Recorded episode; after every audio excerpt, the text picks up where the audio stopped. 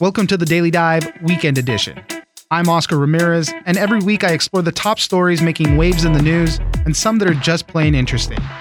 I'll connect you with the journalists and the people who know the story and bring you news without the noise so you can make an informed decision. You can catch a new episode of the Daily Dive every Monday through Friday, and it's ready when you wake up. On the weekend edition, I'll be bringing you some of the best stories from the week. Got some good news early this week from the CDC as they issued new guidelines for those who are fully vaccinated. The good news is that those people can now visit with other fully vaccinated people indoors without wearing masks or social distancing. For more on the new rules for those that have gotten their full vaccine shots, We'll speak to Lev Facher, Washington correspondent at Stat News. What the CDC said today is, in many ways, something that a lot of Americans probably had assumed already. The point of vaccines is to prevent people from getting sick and to prevent people from getting others sick. So, presumably, if there's one person or even better, two people who've been fully vaccinated against COVID 19, it's hard to see a problem with them hanging out together, spending time indoors, even doing things that for the past year we've all come to learn are dangerous because it's just highly, highly unlikely that one could get the other sick. Since they're both vaccinated, it's highly unlikely that even if they did become sick, which does happen occasionally, that there would be serious complications, that someone would be hospitalized, or that they would die, of course. So the CDC has essentially said if you're vaccinated, you can hang out indoors as long as the people you're hanging out with indoors are not particularly high risk, which is to say, elderly or have underlying health conditions that could lead to complications if they did contract COVID. So essentially, the CDC is saying as long as one out of two households that are mixing is fully vaccinated, that's okay, provided there aren't high risk people. And of course, if two households are fully vaccinated, then go for it. Throw a party, have dinner, don't go too crazy. But right. they're essentially saying that if everyone in a particular group is vaccinated, you can start doing some things that you know you would consider normal and, you can start returning from the shell of, of your pandemic safe life.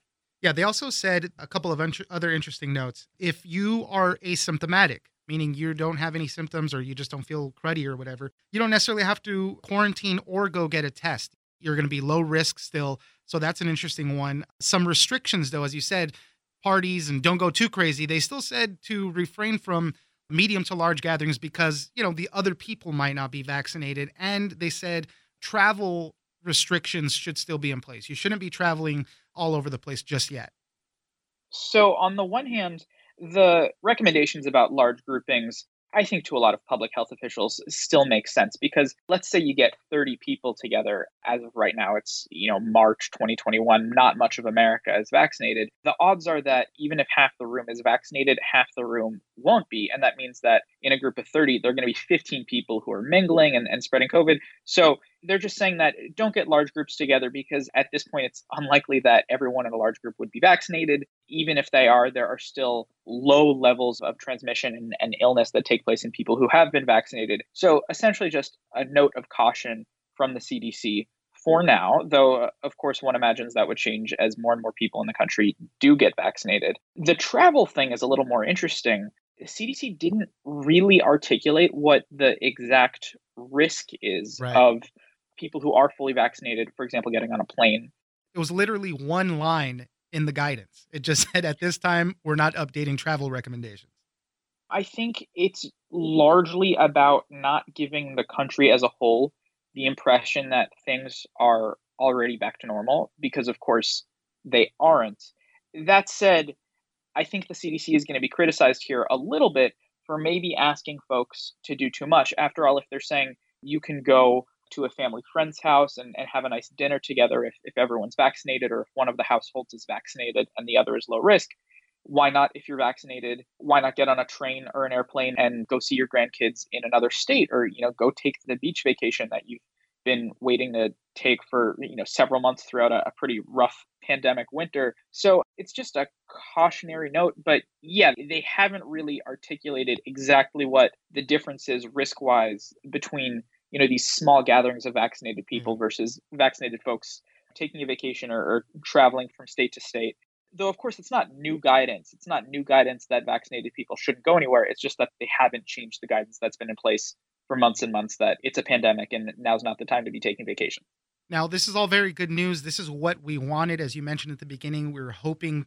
that this would be the guidance. I hope it actually pushes a lot of people that were hesitant to get the vaccine to want to do it more because you can ease those restrictions now.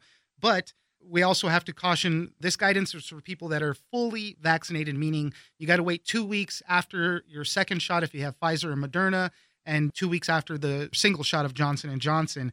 But the Washington Post has a tracker that says 60 million people have at least one dose so far. I think in your article you mentioned about 31 million Americans are fully vaccinated. So there's still a little bit of time before we can ease these restrictions. I personally am on the younger side. I, I don't have an underlying health condition, so I'm not vaccinated and I probably won't be for a while. But I think the guidance is that for people like me, you shouldn't assume just because a lot of elderly people, a lot of people with an underlying health condition, a lot of people in a high risk job that puts them in face to face contact with a lot of other people, just because they're vaccinated doesn't mean that someone in my situation can go to a party, should be going to movies indoors, should be eating all the time in restaurants that aren't well ventilated or don't have distancing measures in place. So it's just a cautionary message to the entire country that yes, we're doing well on the vaccine rollout. It's really accelerated in the last couple months, and a lot of high risk people are immunized at this point. But you know, just hold off a little longer because there's a danger in assuming that the worst is over. Lev Facher, Washington correspondent at STAT. Thank you very much for joining us. Thank you. In Bessemer, Alabama, all eyes are on Amazon workers as they're currently voting on whether they want to unionize.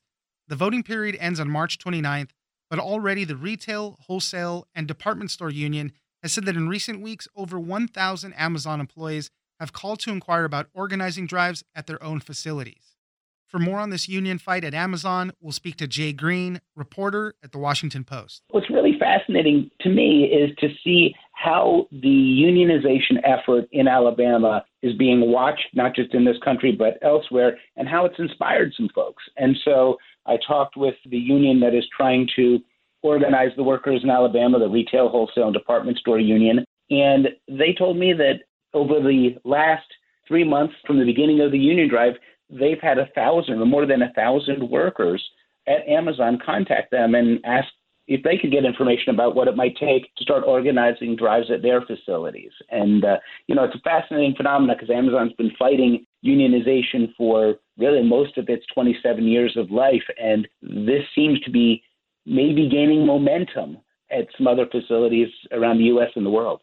Let's talk about that fight that Amazon has had against unionization efforts. As you mentioned, for most of their life, they've been going through this already. It's a little different in Europe where unions are kind of part of the cultural fabric of workers there. But here, I mean, it's happened in Seattle, it's happened, uh, I think, in Iowa, it's happened a bunch of times, and Amazon has been successful every time in fighting against this so far.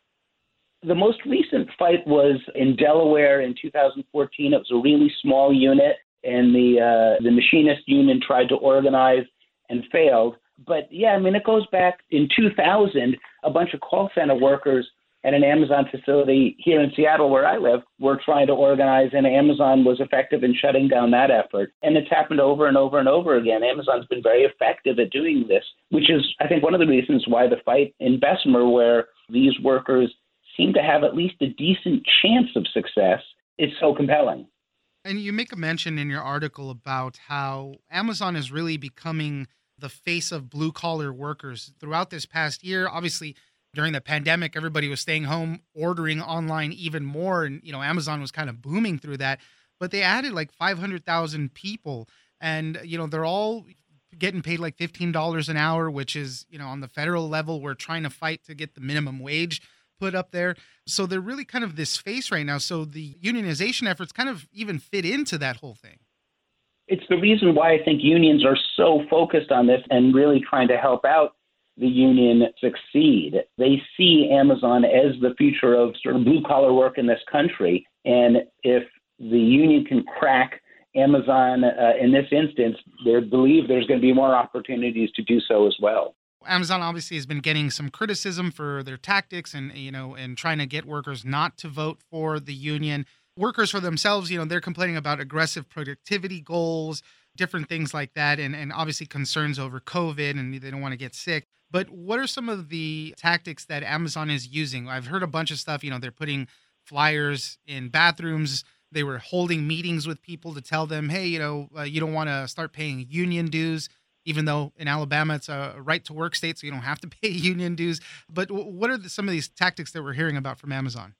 Those tactics you talked about, we reported on some of those before, but those were ones that started really from the beginning of the drive. What's been interesting to me is to see what Amazon's been doing since the voting began, because the rules are, are uh, the national labor relations rules are a little bit different when you're in the midst of an election. But one of the ones I think is fascinating is Amazon had requested of the NLRB that the balloting be held in person and that that there would be a, a ballot box on the Amazon property so that workers could go and vote as they came to work. And the NLRB shot that down. And they shot it down for a few reasons, not the least of which was because they wanted the balloting to be mail in to protect not just workers, but NLRB staff as well, because they were the ones who would be counting the, the votes. But what was interesting is that after the NLRB made the decision to not do what Amazon requested, to have a ballot box on property in the parking lot in front of the warehouse inside a tent, Amazon, uh, or all of a sudden, a, a mailbox showed up on the property in front of the warehouse inside of a tent. This mailbox is actually a U.S. Postal Service box, but it isn't doesn't really have markings on it. It's the kind of mailbox you see at apartment buildings or condominiums. They're called cluster boxes, which have multiple openings where you can kind of pick up your mail and deposit it. But what was interesting about it is they just did this anyway. And so the labor activists who who you know are supporting the union say that you know Amazon's trying to insert itself into the mechanics of the election, and it could give the impression that Amazon has some control over the election, but also it could see who's voting for what. And so there are some concerns about that one that have been raised, and that's just one of a, a few tactics that folks are raising eyebrows about. Lots of eyes on this. We'll have to uh, wait till the end of the month to see how it pans out. Jay Greene, reporter at the Washington Post, thank you very much for joining us. Great to be on the show. Media companies and streamers are having to deal with what to do about problematic content on their platforms. As they build their libraries of older shows and movies, they're experimenting with disclaimers, warnings, or removing content outright that could be deemed racist, sexist, or homophobic. For more on how Hollywood is addressing these problems, we'll speak to Rebecca Keegan, senior film editor at The Hollywood Reporter. The libraries that these companies hold are the big advantages that they have over newcomers like Netflix or Apple. If you're Disney or Warner Brothers, you have 100 years of history that you can use to entice consumers to keep your audience looking at your streaming service. But with that 100 years of history, comes racism, sexism, homophobia, you know, a bunch of forms of bias that were publicly acceptable when these old movies and shows were first created. So studios are doing a bunch of different things to try and address this issue. They don't necessarily want to throw out movies or shows entirely, although that has happened in some cases. They want to sometimes put disclaimers or maybe video warnings on some of the content. At both Disney and Warner Brothers, there are excuse me, Warner Media, there are sort of advisory groups that get together. It's a combination of people who work at the studio and people from outside the studio at arts groups, advocacy groups who look at the content and sort of make suggestions and decisions about how best to treat it. The companies are also using some interesting techniques artificial intelligence is one of the yeah. ways that they're examining their old content for potentially problematic or biased issues. You know, you talked about how uh, valuable that old content is for these companies. Just a quick breakdown on Disney Plus. 80% of what they have is their licensed and library shows. Only about 20% is original, brand new stuff. On HBO Max, that is 90% to the old stuff, 10% on their original, brand new things. So it's a lot, potentially a lot of content, a lot of work to go back for these advisory groups to go back and decide what to do with them. So tell me a little bit about some of the problematic content we've seen or some of the content that has gotten these disclaimers. We heard about the Muppet Show. We heard about Gone with the Wind was particularly uh, uh very intensive with what they did with it. Tell me a bit uh, about some of those examples. Right. Well, with Gone with the Wind last summer during the protests that rose up after the police killing of George Floyd, a screenwriter, John Ridley, wrote a letter to the LA Times saying that HBO Max, which had just been launched for a few days, should temporarily at least take Gone with the Wind off its service. And Warner Media did so quite quickly. And they had Jacqueline Stewart, who is one of the hosts at Turner Classic Movies, which is also a Warner Media property, record a, I think it's a three or four minute intro to run in front of the movie. So if you go to watch Gone with the Wind on HBO Max right now, it starts with Jacqueline Stewart's introduction. And she talks about the sort of legacy of the film. She talks about how it romanticizes slavery. She talks about the fact that Hattie McDaniel, who was the first Black actor to win an Oscar, was not allowed to attend the premiere for the film and how she was kind of mar- marginalized at the Oscar ceremony. So Stewart goes through the ways in which the movie reflected the racism of the era in which it was created and racism in Hollywood, too. There are other examples, like you brought up The Muppet Show. With The Muppet Show, Disney put disclaimers on, I think it's 19 episodes for different types of content. One is an episode where Johnny Cash is singing in front of a Confederate flag. And then there are some places where studios are pulling the content entirely. For instance, Disney has for years not shown its film Song of the South, which has not added to its streaming service and has no plans to add to its streaming service. And then there were blackface episodes of several TV shows that have been removed from circulation as well. I think it's a very smart decision to go back through the library, put these warnings, context. I think context is really important when it comes to this. But what are these companies doing when they hear about backlash to this? Because we hear a lot about cancel culture, you know, a lot of these buzzwords kind of coming up right now. What's their posture when it comes to things like that? Yeah, in some ways, it's risky for companies to draw attention to their problematic content. In the case of Disney, when they put the warning labels on the Muppet Show episodes on Disney Plus, it sparked a number of mocking news stories, particularly in conservative media. And those stories oftentimes drew attention to other problems for Disney. Like uh, uh, Senator Tom Cotton was interviewed about the Muppet Show issue on, I think it was Fox and Friends. And he pointed out Disney's thanking of a government in China in the credits for Mulan that happened to be a government where Uyghur Muslims were being persecuted. So, in some ways, when a company sort of sticks its head up and owns the history of its content, it can then become a lightning rod for more controversy or more criticism. And, you know, like as I mentioned, I think it's important when you put things in context, you put these disclaimers, at least you call out things that haven't aged well, let's say, or just outright the wrongness of what was in those things. But at least you get to preserve the original work of it and uh, people can still be exposed to it. It could make more discussion even from it. So it, I think it's a good step for these media companies to get involved on this part of it. And, and you know, I know there's going to be the detractors with some of it, but I think it's still an important step. And uh, thankfully, a lot of them are taking these steps. Yeah, I mean, if you figure the alternative might be for some of these shows or movies to go out of circulation entirely, I think a lot of people who are creative or work in the film and television industries would not want to see that happen. And what some sort of scholars that I spoke to feel is that to completely remove them from circulation doesn't solve the problem. You know, there there isn't suddenly no racism because you take a racist movie out of circulation. So if you are able to add context and sort of allow and help an audience to know what they're going to see, it probably makes it more likely that these movies will be able and shows will be able to stick around. And in some ways, it's not so different from the fact that we have a warning when a TV show is going to have smoking or when a movie has nudity or violence. Now you may see a warning that a, an old movie has blackface in it, and people may get used to these warnings in time. Rebecca Keegan, senior film editor at The Hollywood Reporter, thank you very much for joining us.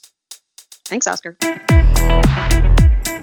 Don't forget to join us on social media at Daily Dive Pod on Twitter and Daily Dive Podcast on Facebook. Leave us a comment, give us a rating, and tell us the stories that you're interested in. Follow us on iHeartRadio or subscribe wherever you get your podcast. I'm Oscar Ramirez, and this is the Daily Dive Weekend Edition.